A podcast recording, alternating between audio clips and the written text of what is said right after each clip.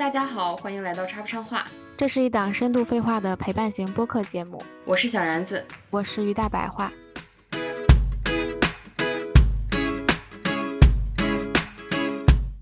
我感觉就是也是我的生活中遇到了很多女性朋友们，我觉得她们不太擅长打开自己。我觉得一个人最无坚不摧的状态是什么呢？就是毫无保留打开自己，这个时候是没有人或者是没有什么东西可以伤害你的。但是更多就是我认识的女性朋友们，我觉得她们是有在小心翼翼的给自己筑围墙、筑壁垒。是的，对，是的，筑长尺，真的是这样。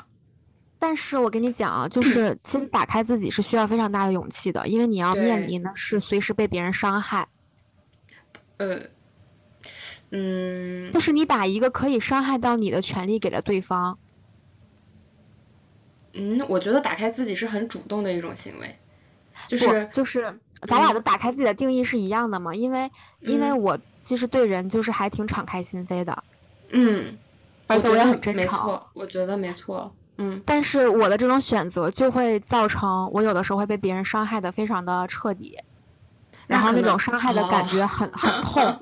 所以哦，所以你就不那么想要敞开心扉，嗯，对。就是我们都认识的那个我的初恋，他其实对我的伤害就挺大的对，我还是非常坚强的才能走出来的，他对我伤害真的很大，因为我当时啊、嗯呃，我当时还是挺想嫁给他的，我跟他在一起的时候我的想法就是想要嫁给他，然后给他生个孩子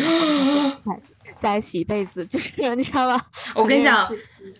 如果你的朋友就是那位给你提出建议的婚姻建议的朋友听了这一期播客的话，他会说你看这就是你以前失败的恋情对你产生的阴影，所以其实你本质还是想结婚的，只是你还是没有走出来。不是，我是在模仿。哦，对对对对，但我想说就是不是的，因为我离离开了他，离开了他以后，我才发现这个世界原来这么的广阔，就是嗯，是的，原来这个世界这么的美好。嗯，所以我觉得你现在是真正的打开自己的状态。我也说不好我的那个打开自己是什么意思、嗯、我想到的打开自己的状态就是呃比较 chill， 然后很松弛，然后想做什么做什么，然后不、嗯、呃不想做就不做，然后别人就不以物喜不以己悲，就可能我的那个你那个你那个叫独立啊，这个是独立吗好的，反正我那个是叫独立，就是不以物喜不以己悲，就是完全是你自己的内核很稳嘛。对对对对对对，这个超重要，我认为。那好，那就是我们要有一个强大的内核，就是我那个打开自己可能不是非常的准确，不好意思。对，就是这其实打开自己还是挺还是挺冒险的一件事儿，对，因为它是有风险的。嗯、你说的对、嗯，就是可能会把匕首交到别人的手里，嗯、然后再刺你一下、嗯、那种感觉，嗯。而且大部分的人都不怎么不一定怎么着，所以我觉得说呃打开自己还是需要对一定的勇气，而且还要嗯的确现在碰到不好的人的概率还是挺大的。对，好，那我们第三个槽点是啥来着？我有点忘了，就是那些渣男结婚，就是他跟我讲说呃他以后可能会给我介绍一些我的他的朋友们，就是可能年轻的时候都是一群渣男，然后他们最终还是选择了结婚这条路。对，但是其实我是觉得男性和女性对于婚姻的理解是不太一样的，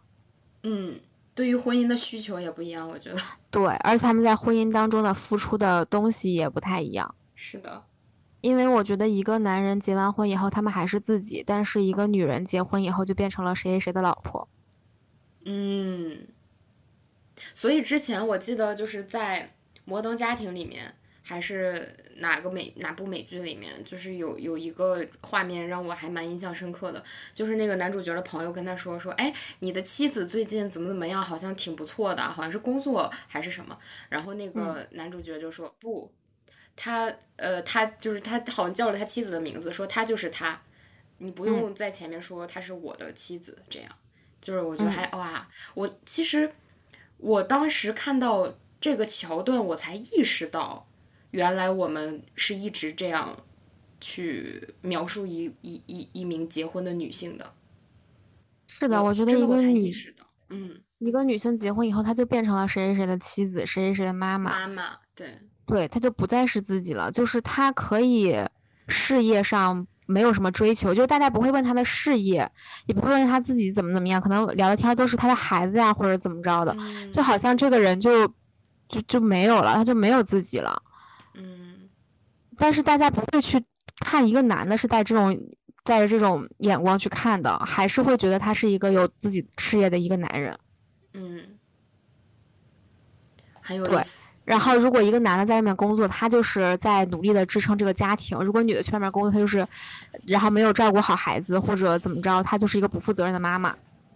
嗯，所以我觉得这个社会上对于男性和女性的那个什么还是挺挺差别还是挺大的。是的。哎，你朋友是咋说的来着？就是他的意思说渣男总有一天也要结婚的，所以就是怕你得不到优质的男性资源，想让你赶紧捆住好的什么。美他的想法，他的理解是说嗯，就算是那些，因为我不是现在还处于非常自由的状态嘛、嗯、然后他就会想说那些可能跟你一样自由的男性也最终选择了婚姻，他们也最终选择了结婚。哦，那所以呢说明什么？这不更说明了在婚姻市场内就是男性的质量并不高吗？对不起啊。所所以当时我想的是，当时我想的是，是啊，他们就是会结婚，然后结婚他们还是该玩玩啊。但是我不、嗯、并不想要那样的婚姻呀，就是我为什么，就是我完全不觉得说我要为了一个为了结婚，然后就是他怎么样都行，我就是我就对于我来说只要结婚就够了，我我并不是这样觉得的。嗯，其实我觉得婚姻给给我的一个印象是最大的区别哦，和你谈恋爱， 嗯, 嗯，就是财产。我觉得除非你嫁给一个就是那种啊首富级别的或者怎么样的，你离婚了之后你可以得到一部分财产以外，我觉得其他的就多少是我觉得本质还是一样的呀。所以我记得之前看过一个谁来着，我忘了他叫什么名字，就是离过呃十几次婚还是多少次婚，然后他每一次嫁的都是非常有呃成就，就是又又有名望又有财富的那种，呃还有社会地位的成功男性。对，然后他大概是结了真的是好多次婚呢，然后每一次离婚都能让他的身家就是暴涨，然后然后我当时甚至在想，这莫非是一种投资？他是在挣快钱吗？因为我觉得这个投入产出比还是蛮可观的。你可能就结了两年婚，因为他好像是这样的，因为有一些比较成功的男性，他不是年纪相对来讲比较大嘛，然后这个这个这个女女人呢，她是属于有的时候她的丈夫啊，就是真的感觉已经快要却快要嘎过去的那种年纪，然后她再熬两年，然后这个这个她丈夫嘎了之后，然后她就能分得财产。我觉得、嗯、对，就是在我印象里，我觉得婚姻更多的是这方面的事情，因为你其实想，否则的话，你说其他的，你有没有这个婚姻的绑定？嗯，我觉得比如说感情啊、情绪价值啊、提供的陪伴呀，就你们两个人的一起的生活呀，我觉得是一样的。嗯，我觉得对，而且还有一个点就是，别人也会跟我讲说，你想花你男朋友的钱，你还是得给他跟他结婚，不然他为什么要给你花这个钱？因为他愿意啊。就是是这样的，这个在法律上，你告诉他，就是如就是你告诉那个这样告诉你的人，在法律意义上，这笔钱叫做馈赠，它是赠与的，所以你们之间没有任何的借贷关系。对，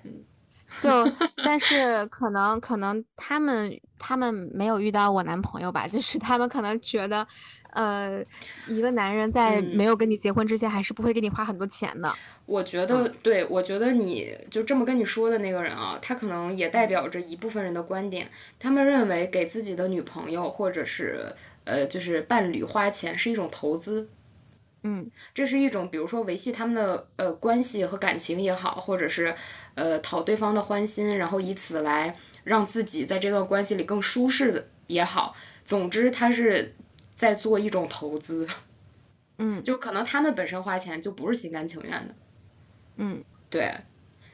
这确实也是有一部分人是这样想的，我之前也遇到过。有一个我认识的男生，他说：“哎呀，我好亏啊！我分手了之后，才发现自己之前像像是那个，就还不如买股票。”他说：“啊，对，我之前遇到过一个男的，我不是跟你我跟你讲过没？就是他当时追我，然后我当时就是后来拒绝他以后，他让我跟他把之前吃饭的钱都 A A。啊，我记得，我跟你讲过，哦、对对对， 我, 我就觉得有病。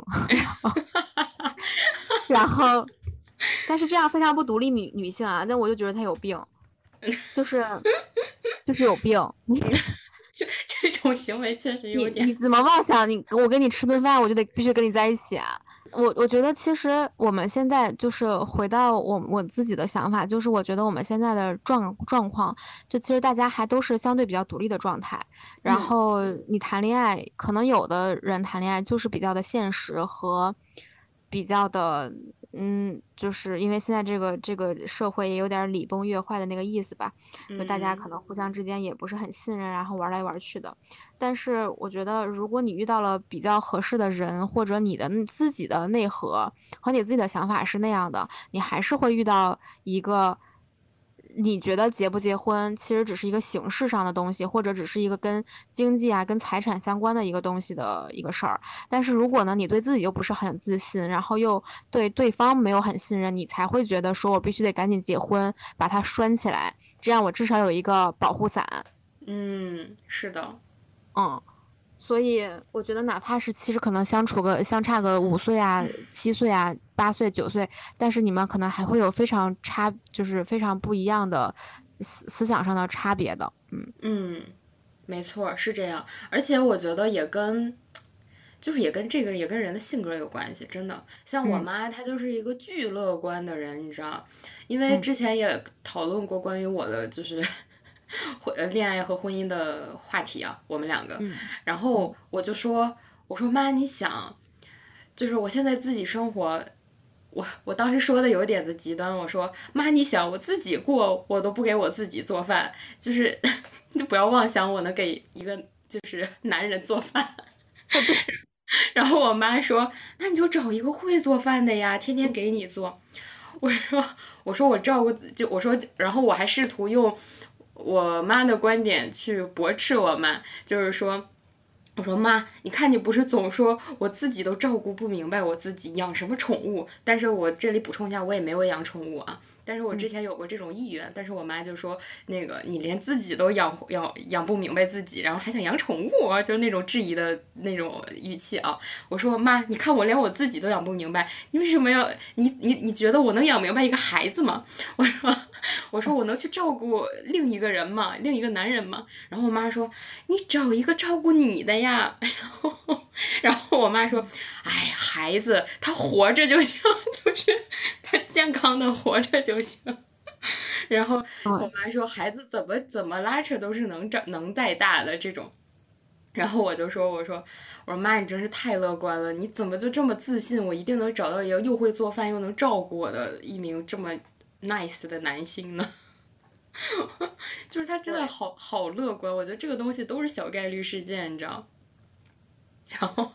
但但是我妈就非常乐观，而且就包括养孩子这个议题也是，我觉得也是时代不一样了吧。就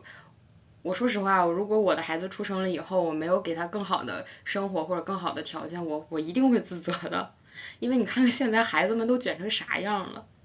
我真的有一个小外甥吧，我的妈呀，这家伙就是幼儿园还没毕业的时候就已经给他报了三四个课外班，我都震惊了。幼儿园呢，我就在想幼儿园难道不是咱们那时候就是啥也不知道，天天在外面疯跑，然后撒丫子撒欢叫啊，然后晒雀黑的那种状态的时候吗？而且我觉得我也不想养宠物、嗯、就你刚刚聊到宠物这个话题嘛，嗯嗯，因为我真的没有办法接受一个东西不但是一个东西就是一个一个东西吧，就是它牵扯我的经历，你知道吗？你你你可以换一个词儿，一个生命好吗？啊、嗯，就是就是任何可以牵涉我经历的事儿，我都不想让他们存在。因为比如说你想你养一个狗，你说你每天遛它、嗯，是的。你说你有，你说我现在哪有时间遛狗？我觉得。我明白，真的，我对我的生活嘛，真是挤不出来时间遛狗。然后你比如说你生了一个猫，不不，你不是，比如你养了一个猫。比如说养了一个猫，你说这每天陪他，你还每天摸他，你每天撸他，就是你还给他铲屎，乱七八糟的。就是那你出差怎么办？你出去玩怎么办？你晚上喝大了回家，你就没有心思去管他怎么办？或者你早上就是想睡懒觉怎么办？就我现在我现在的人生状态就是不是我没有做好准备，是我压根就不想做好准备去为了另外一个嗯存在嗯去付出。是的，其实我之前有过想养宠物的想法，但是迟迟没有付诸行动的一个原因就在于我觉得确实会限制我的行动。比如说我就没办法进行一个长途的、嗯、就是不在家的这样的一个状态，不是长途长期、嗯、对长期不在家的一个状态、嗯、而且而且我我的一个愿望就是希望能多走一些城市嘛，呃，不是单纯的去旅行这样，而是比如说在这个地方呃住一段时间这样的一个小小的愿望。然后我觉得这个愿望是很难在有宠物的情况下达成的，因为说实话你也要考虑呃就是你的宠物的一个状态，你经常的换城市或者换地理位置的话，对他们也是一个特别不好的影响，就是他们会水土不服，对他们的生理也会有影响，其实特别不好的。对，所以我觉得综合考虑下我就没有养。嗯嗯，我也不打算。我觉得愿意养宠物的人可能就是那一批未来也会生孩子的人。不至于不至于啊，现在也有很多没有孩子只养宠物的家庭。嗯，对，就是，但是我是觉得他们至少是愿意承担这个这份责任的，但是我是那种这里连这个承责任都不想承担的人。嗯，是的，嗯、感觉我们就已经我们的频道从吐槽大会变成了动物世界，中间一度有一点差一点点哦，就显爱情保卫战嘛，爱情保卫战，然后还险些走入什么走进科学频道，因为竟然还人还能生出一只猫。之类的，就是、嗯、非常好。嗯，所以我就觉得还是人跟人的差，就是想法上的差距还是挺有意思的，就是我们的确没有必要，就别人给我们的忠告其实就是别人给我们的忠告而已。嗯，我们没有必要听。嗯，而且也没有也不是说没有必要听，我们就就选择就是觉得比较就是我有选有选择性的听就好了。是因为我觉得就是你的人生就是得你自己过，你才能那些道理你才会给它内化于心。哦，就是一定要撞南墙，对吗？对，我我觉得我是这样的。嗯，哎，说到这个给你安利一部那个音乐剧叫做《南墙计划》，还蛮好的。好，他讲的也是对就是撞南墙的这样一个过程。嗯，呃我我仔细回忆了一下我被指教的一些事情，我发现是也也大概真的就是围绕着几个话题，一个是学习学业，一个是工作事业，还有一个就是呃婚姻，真的也无非就是这人生中就是大家都已经知道的比较重要的这种三大议题。嗯，其中我觉得印象比较深的一个是。我有一个长辈，家里有一名长辈，就之前一直跟我说说女孩啊就得读研，就是就是说你读研了之后，就是他也没说出来读研以后会怎么样，但是他就是认为就是一定要读研，就就跟我讲说要读研，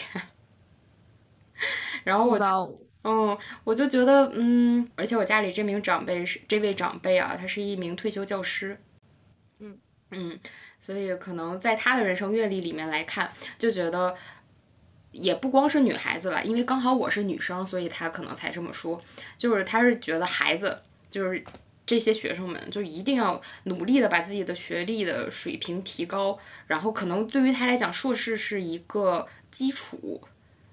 嗯，对。然后她就觉得就是呃，达到硕士，就是基本上你这个学业这一块儿，呃，基本任务你就达成了。就是有一种这样的感觉在吧，但是其实当时我听下来我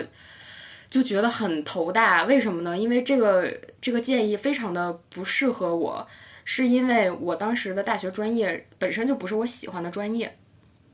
而且我觉得我在学习的时候是挺吃力的，因为我就数学不好嘛，从小数学就不好，然后呢我学的还是经济，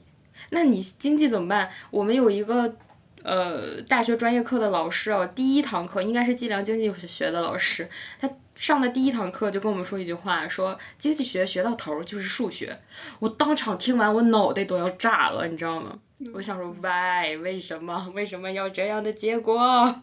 为什么是这样，我想逃离数学。所以综合考虑来看吧，我觉得我不是非常的想要在我的专业上面再进行进一步的学术深造，而且我其实学，因为学国贸的嘛，我我个人认为啊，你就像学学国国际经济与贸易这种专业的话，我我个人观点是实践和实操是远远要比学术研研究能带来的东西更多的。因为你这个时代就是或者是这个世界一直在不停的变化，一直不停在变化不停在变化。你看电商崛起也就这几年，对不对？嗯，就很突然，然后实体贸易的对实体贸易冲击就一下就来了。嗯，那我就觉得就是这个东西就很难讲我在学术上有一个更深的造诣会带来什么样的效益，我还不如就赶紧毕业了去工作呢，我还我还挺想工作的当时。所以我就觉得这个建议也不是很适配我。但是呢，我有一个特点是什么？是一旦有人在指教我的时候，我不是很想听，我就会沉默，然后就对方可能就得不到回应。这样的话，我觉得是一个算是对部分人比较有效的一种方法吧，我感觉可以推荐给有这种困扰的朋友们。因为有的人一旦发现你不接他茬，或者是因为沉默有的时候也是在代表一种拒绝，就是他可能就会 get 到，就就可能哦你不是很想听，或者哪怕他 get 不到，他会觉得没有人附和他，他就打消了他继续指点江山的那种激情和欲望。那这种时候可能他就也就热情衰退，也就避而不言了，也有可能。当然了，在这其中不乏有一个群体是让我觉得他们永远都会滔滔不绝的，就是我呃觉得就是中年男子。我我不知道这算不算一种刻板印象，我觉得不是中年男子，中年男子和中年女子我都遇到过，就是但凡比如说自己在呃人生的某一方面有一点小成就的人，但其实他的成就没有达到多么高的水平，但是可能他自己挺满意的吧就是这一类的呃哥哥姐姐或者是呃叔叔阿姨们就很愿意对你进行一些经验的传授，就是也不管你这个经验是不是适合你，以及适不适合所有人，但是他又觉得哎你听我的，你就这么干，你你相信我，你就这么干就对了，就没错，就是有一种这样的感觉。嗯，时间有点久，所以我想不起来具体的例子了啊，但是嗯、呃、我我有这样的一个就是印印象，就是曾经指教过我的这一部分群体，我觉得都是可能是比较有经验的，或者是有一小部分比较有成就的人，然后希望能帮助到你，然后但是他可能也没有想很多。主要是为什么我会觉得被指教，是因为它不是一种观点分享的语气，而是就像我刚才用的那种语气，说哎你听我的，就这么干就对了，你听我的，你出门就坐地铁，千万别打车，也别坐地上交通，堵死了，我跟你讲，就是类似这样的话术吧。对，嗯，但是另但是呢，我又发现就是在这个生活里面有另外一种打引号的指教者们非常的可爱，是一些热情的大爷和大妈。我我特别想跟你分享一下，因为我上周呃去了北京嘛，嗯，然后我就遇到了两件事儿，第一都是跟北京大爷有关的。第一件事儿是那天晚上我和我的朋友一起要去一家卤煮店吃卤煮，然后呢我都已经走到那家呃饭店的门口了，然后我就听见后面好大的声音，在我的身后好传来好大的一个声音，说你那包包背后呃背前边，别背后边啊，包背前边，你你背前边。我就寻思这是谁在说话，就是因为他声音特别的大，大概就是如雷贯耳的那种感觉，在大街上，而且还是一个室外场合。我一回头、嗯、看到一个一个一个北京大爷，就是特别着急的跟我连比划带说说说你那个包啊不能背后边，它不安全、嗯、你得背前边，就是嗯，然后就是我就觉得就是特别有意思，然后我说好的好的，我知道了我知道了，就是下一刻我觉得他就是他真的很着急，感觉那个包是他的，就是我我能感受到他的那种热情和好意和善意，对，所以我当时觉得还蛮可爱的。然后我说好的好的，而且我们那个时候真的是相距了能有三四米，就那么远，他那个声音非常的就是中气十足，就就传到了我这边，我就觉得很可爱，对对对。然后我我后来就跟我各种朋友学，就我就觉得我我说北京大爷真太热情了。第二个事儿是我当时离开北京的时候，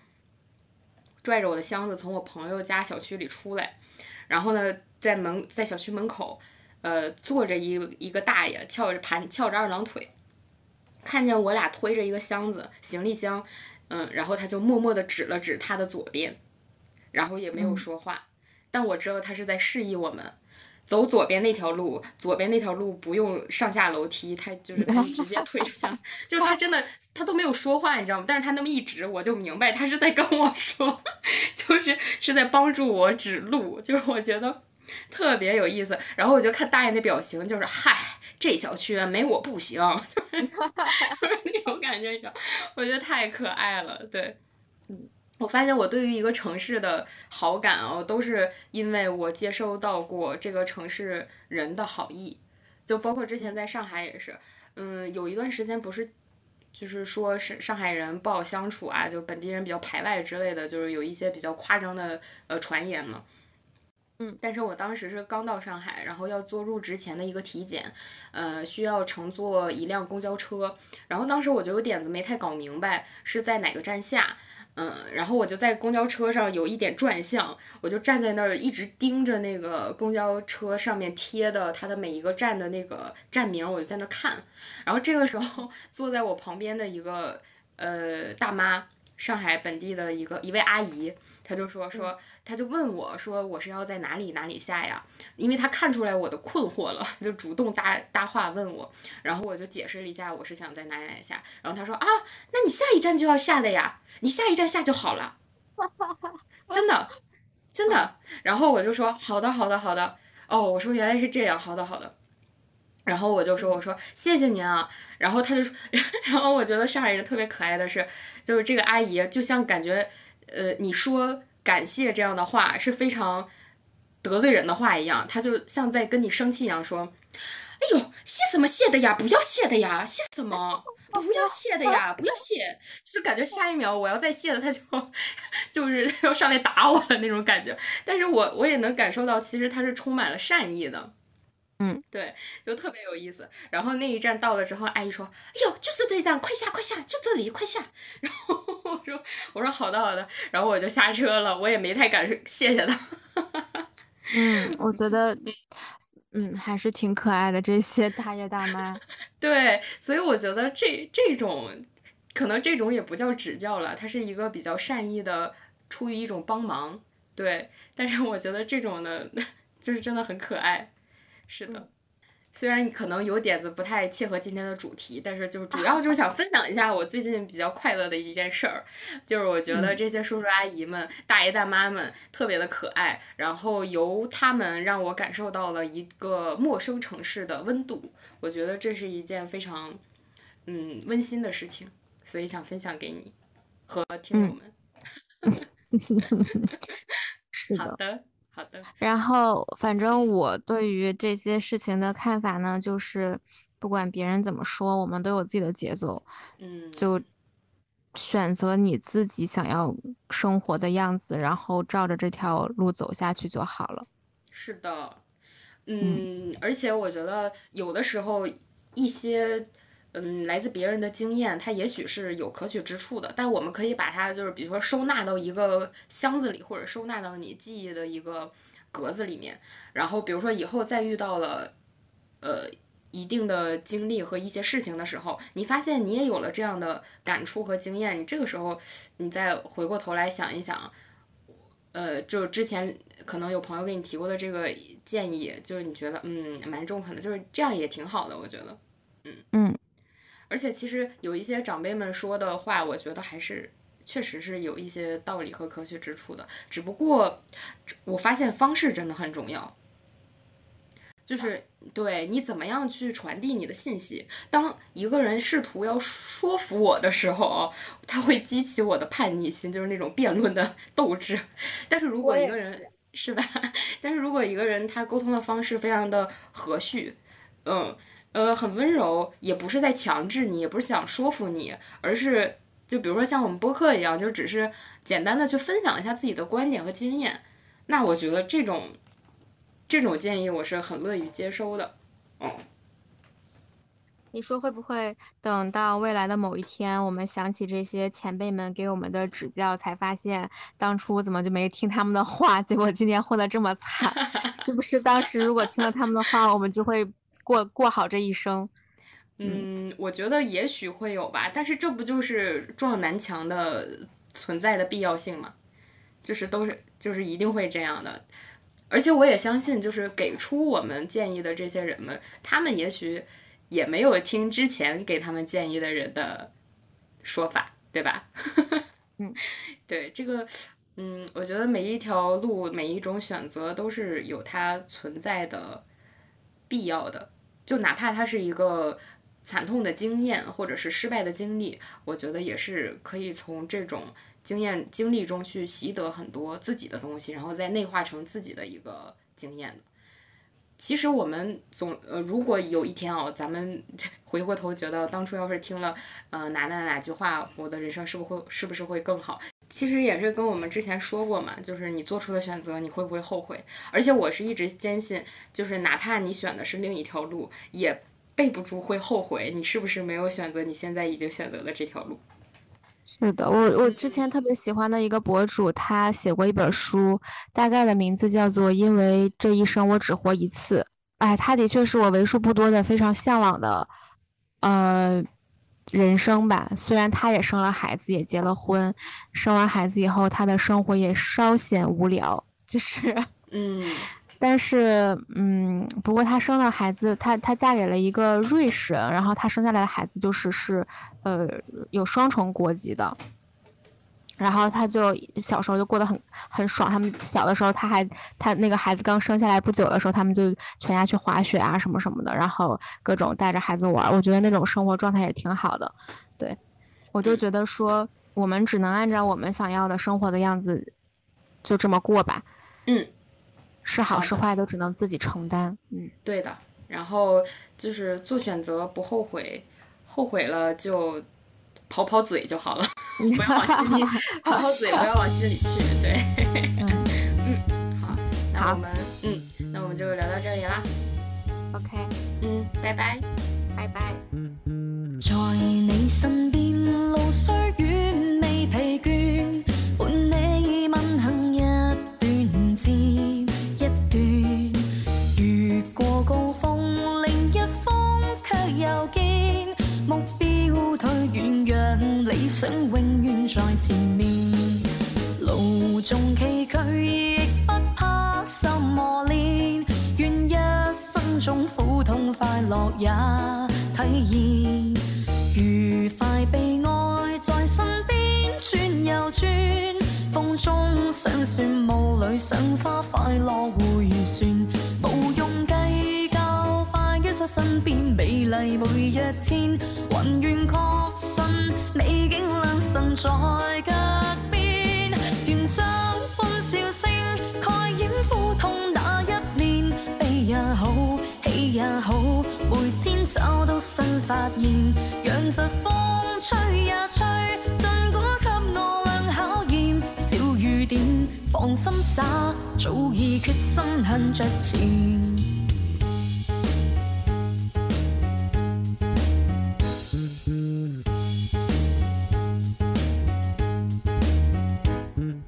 路縱崎嶇，亦不怕受磨練，願一生中苦痛快樂也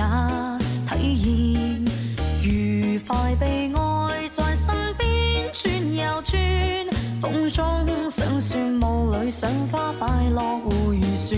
無用計較，快於在身邊，美麗每一天，還願確信美景良辰在腳邊，願將歡笑聲蓋掩苦痛那一面，悲也發現，讓疾風吹呀吹，儘管給我兩考驗。小雨點，放心灑，早已決心向著前。